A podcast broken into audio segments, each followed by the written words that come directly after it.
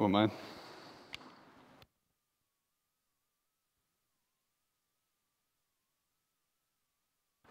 Am I on? Yes.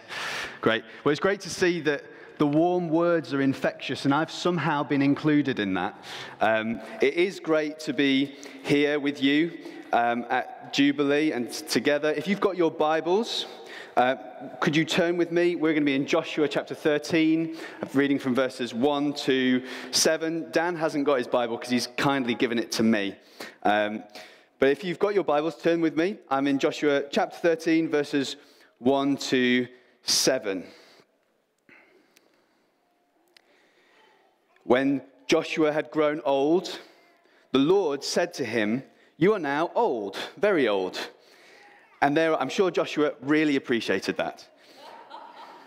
Look, you are now very old, and there are still very large areas of land to be taken over. This is the land that remains all the regions of the Philistines and the Geshurites, from the river Shihor on the east of Egypt to the territory of Ekron the, on the north. All of it counted as Canaanite, though held by the five Philistine rulers of Gaza, Ashdod, Ashkelon, Gath, and Ekron. The territory of the Avites on the south, all the land of the Canaanites, from Arah to of the Sidonians as far as Aphek and the border of the Amorites the area of Byblos and, the, and all Lebanon to the east, from Baal Gad below Mount Hermon to Lebo. Hamath.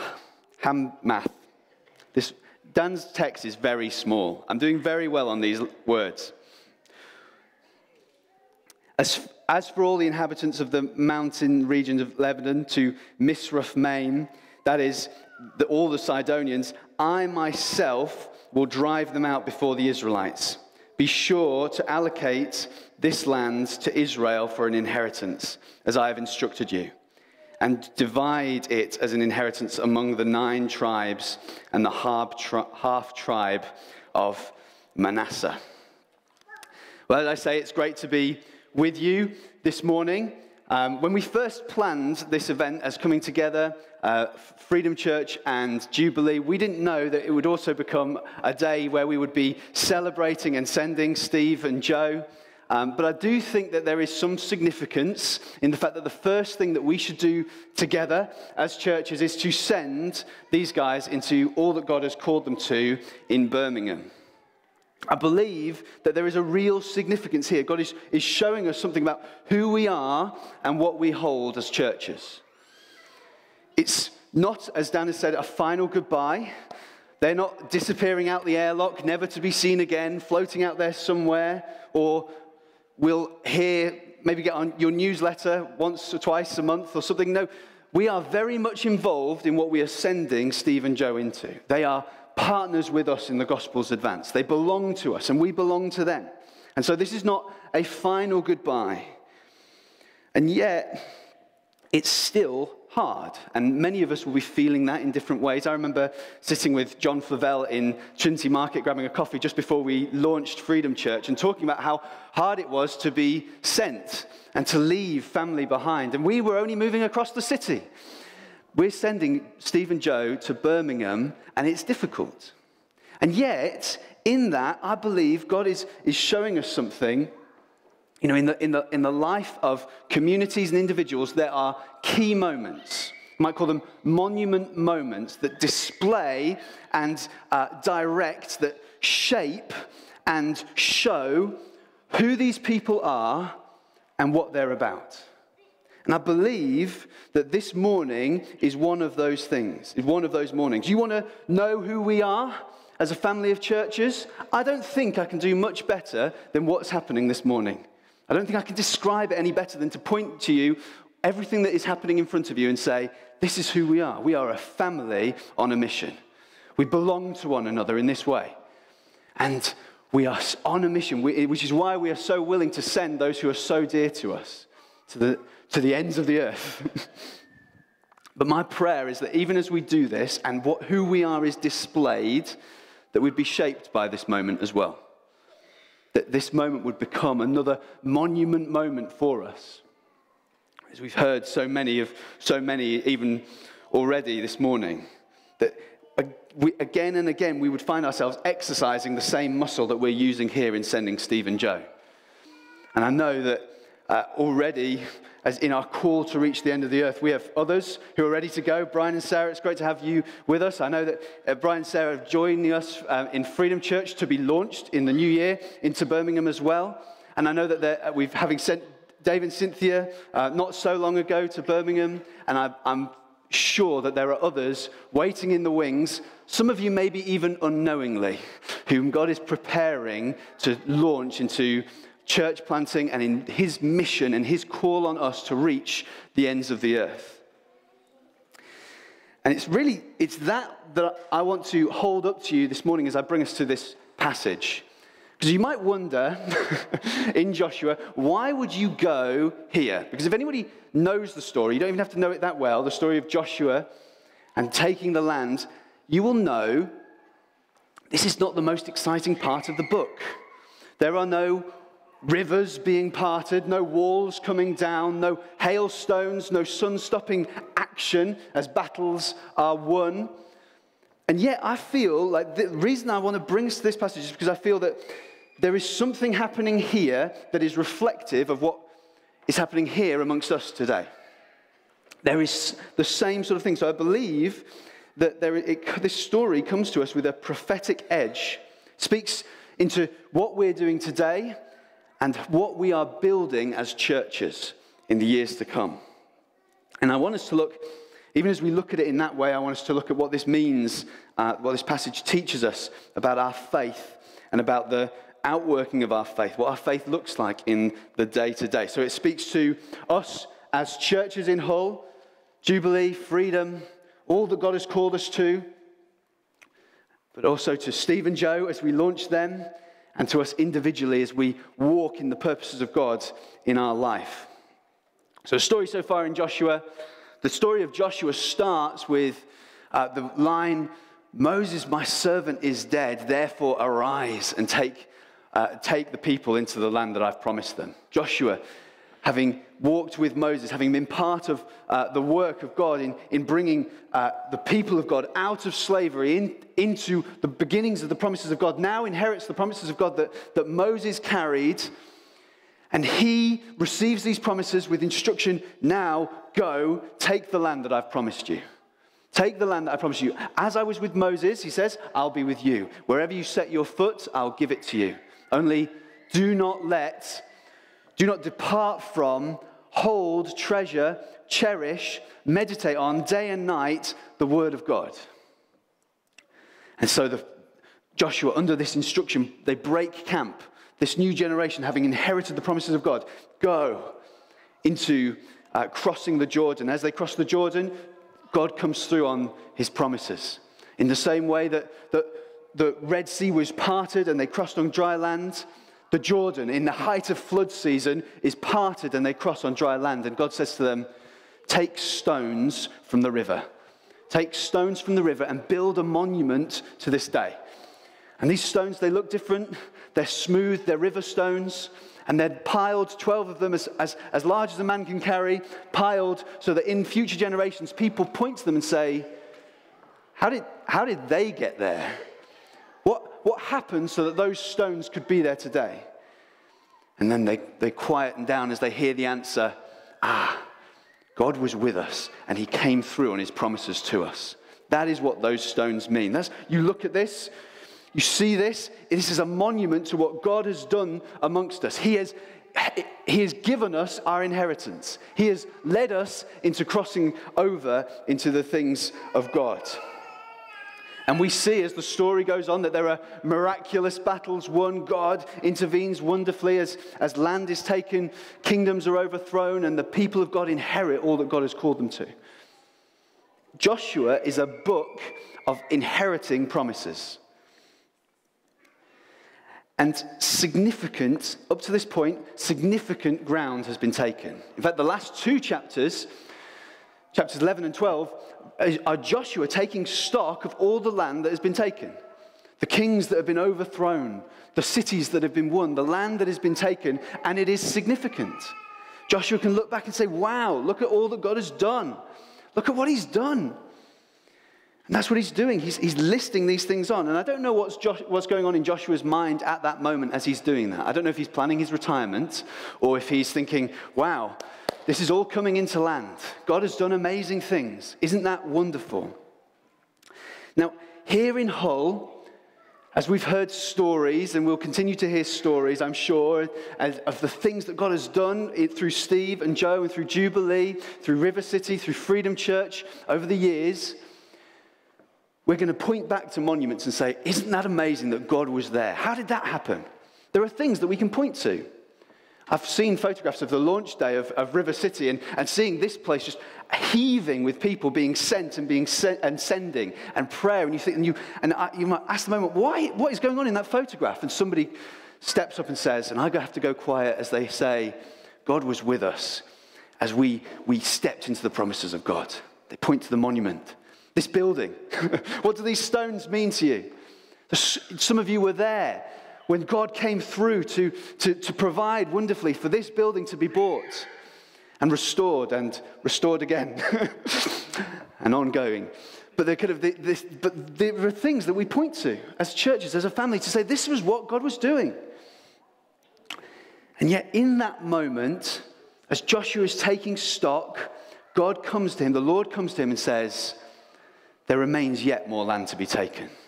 There is more ahead of you. And he lists it. He shows him. He lifts his eyes. He says, This is what remains. There is much land yet to be taken. That list, if you read it with all its hard names to pronounce, it, it, again, it is extensive. Joshua is not seeing everything come into land. There is so much more ahead of us.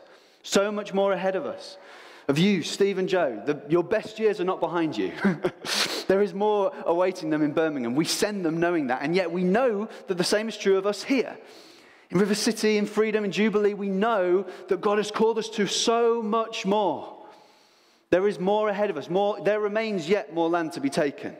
The stories that we point back to, I promise you there are more ahead of you. More monuments to be erected to the, what God did in fulfilling his promises to, to us.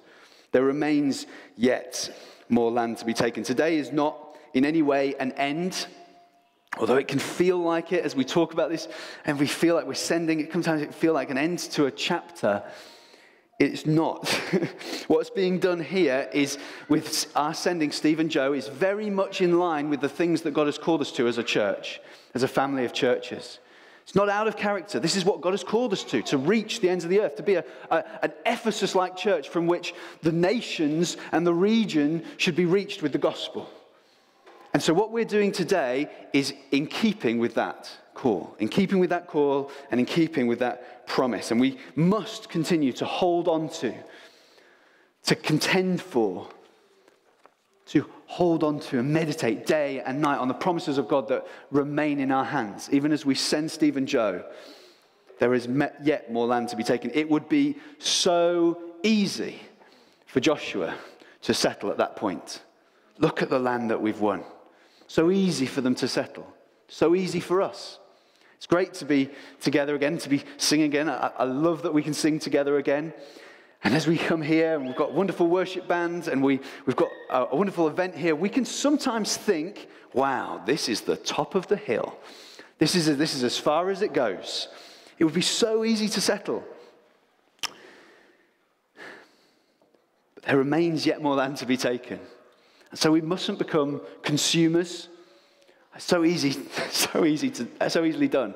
If you find yourself thinking, oh, I like the worship this week, but the word, not so much, then you've become a consumer. You've become somebody who's, who's treating the, the people of God, the church, which is called to display the, the manifold wisdom of God to, to heavenly powers and principalities. You're treating that in the same way that you treat your corner shop. I'm going there to get something. No, this is, this is the glory of God outworked, and there remains yet more land to be taken. Do not become a consumer.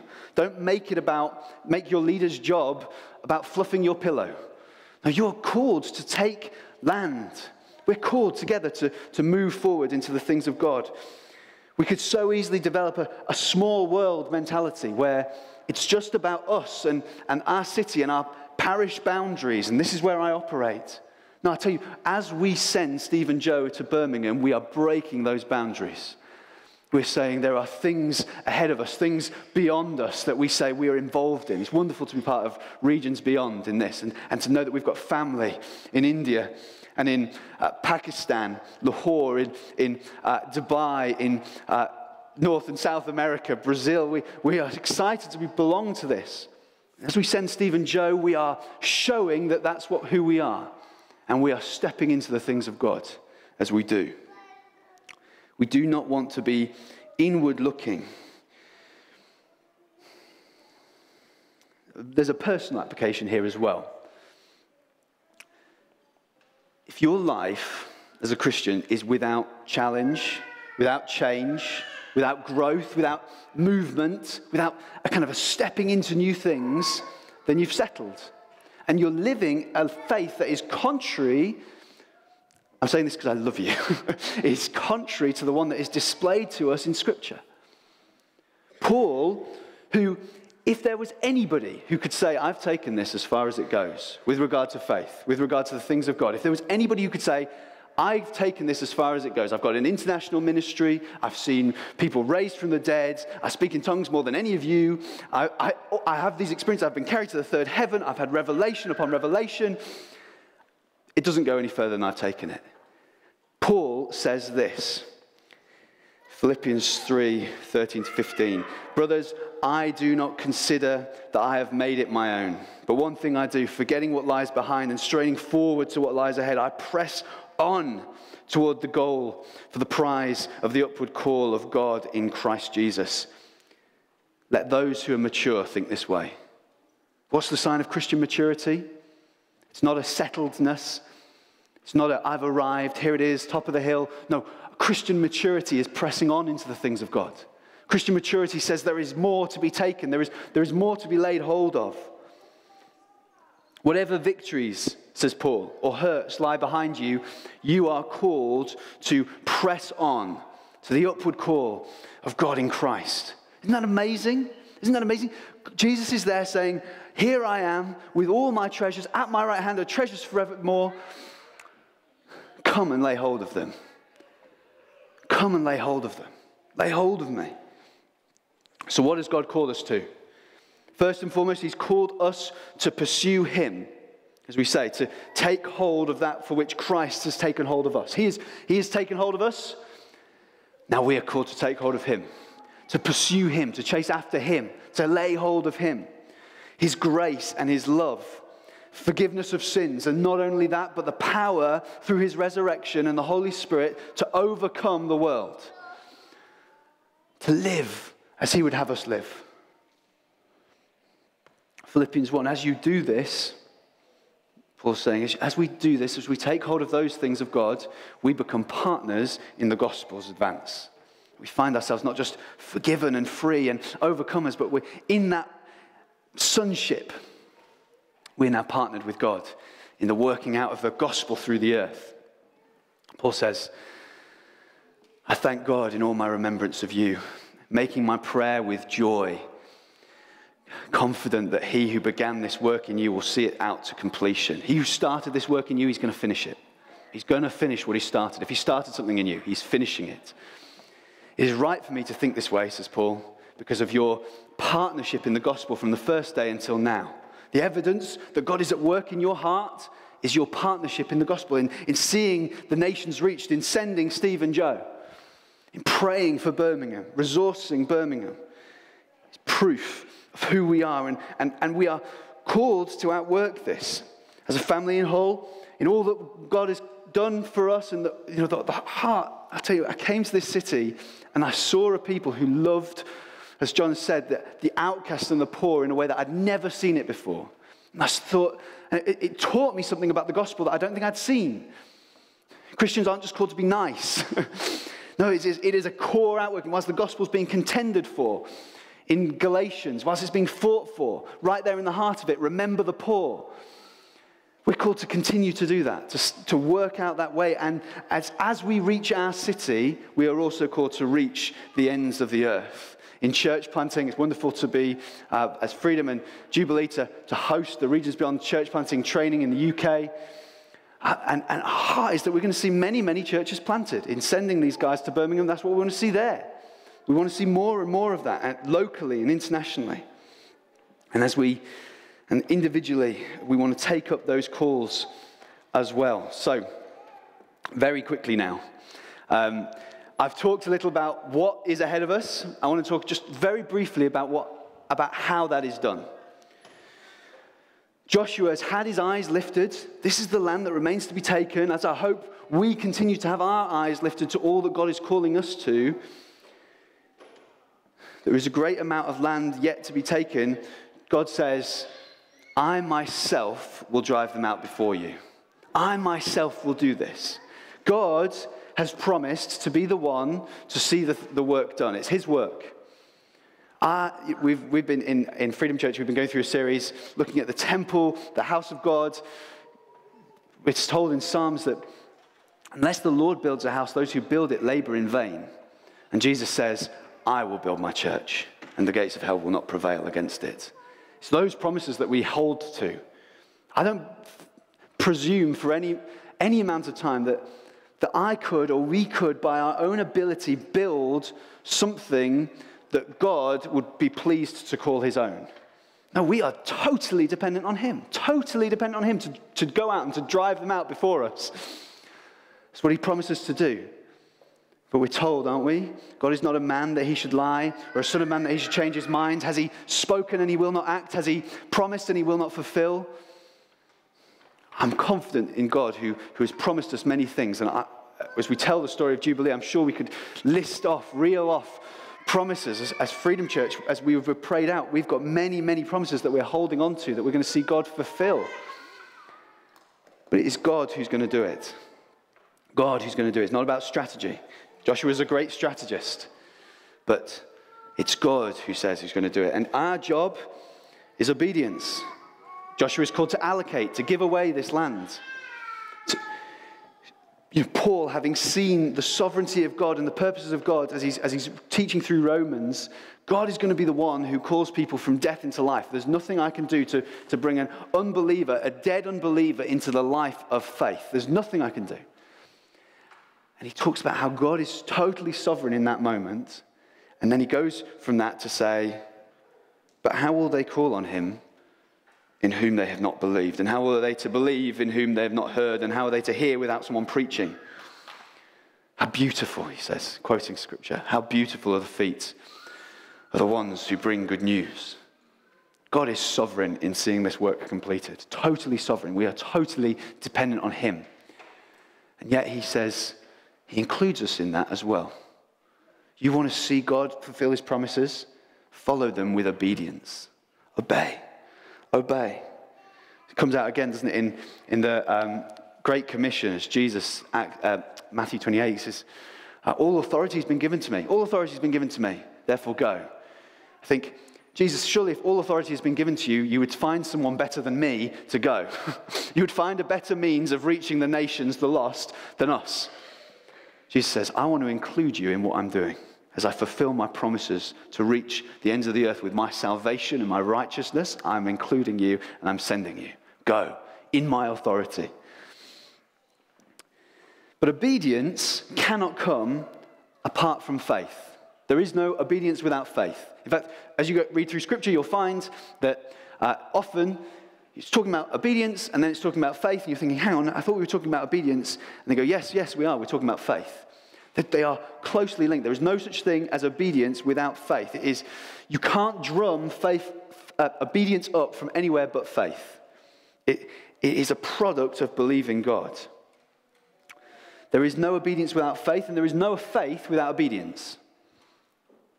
It's just faith is dead until it's outworked in obedience, in obeying God. It's interesting here about the command that Joshua was given allocate the land, give it away. He can't do it, right? You see, Joshua's being given the command to give things away that aren't his to give. It's not only beyond his ability, it's logically impossible. Joshua, go give away what's not yours. Um, okay, uh, how? Because I'll, I'll give it to them. I'll give it to them. But you give it to them in faith. And we see over the next chapters these people of God taking hold of the promises of God that they've received and laying hold of it. Caleb, a great example. Probably oldest or second oldest man in Israel at the time. He says, comes to Joshua, says, Give me what was promised to me. And Joshua says, Here it is, the deed to the land that I don't own. And Caleb goes and takes it. And I want us to see that again and again and again as we come through the story of Jubilee, of freedom, of the call that we have as churches. Just to finish, we, we have promises that dwarf us as churches. Promises that God has given us that we hold that make us feel very small. I hope you, I hope you feel that. As I talk about going to the ends of the earth, as I talk about the call to the nations, to church planting, on some of you individually who are going to be involved in that, I hope that makes you feel small because you are. the work ahead of us is far bigger than we'd ever imagined. But the God who commands us with all authority and who fulfills his promises is far bigger than we've ever imagined. And he will be with us, he says to his disciples, to the very end of the age. Do not be afraid. There remains yet much land to be taken. I just want to pray. I wonder if you'd stand with me as I do this. Now I'm going to hand back to Dan. Lord, I, I want to thank you for the many monuments that we can point to as people, the stories that we can point to. That there are people in this room who themselves, their, their lives are a monument to the work of God in them. Father, I thank you for the stories that we've heard and the stories that we're going to hear as we pray for Steve and Joe. But Father, I thank you also that as we send them, we send them knowing that there remains yet more to take hold of. That you're going to be with us as we see more ground taken for the gospel. You're going to be with us as we pursue things that are out of our reach. You're going to empower your people to see the land taken, the promises inherited. So come, Lord, I pray right now. Would you anoint this moment and our hearts, even as we pray for Steve and Joe, that you would be carrying some of us with them as we hold the promises to go to the ends of the earth. We ask this in your name. Amen.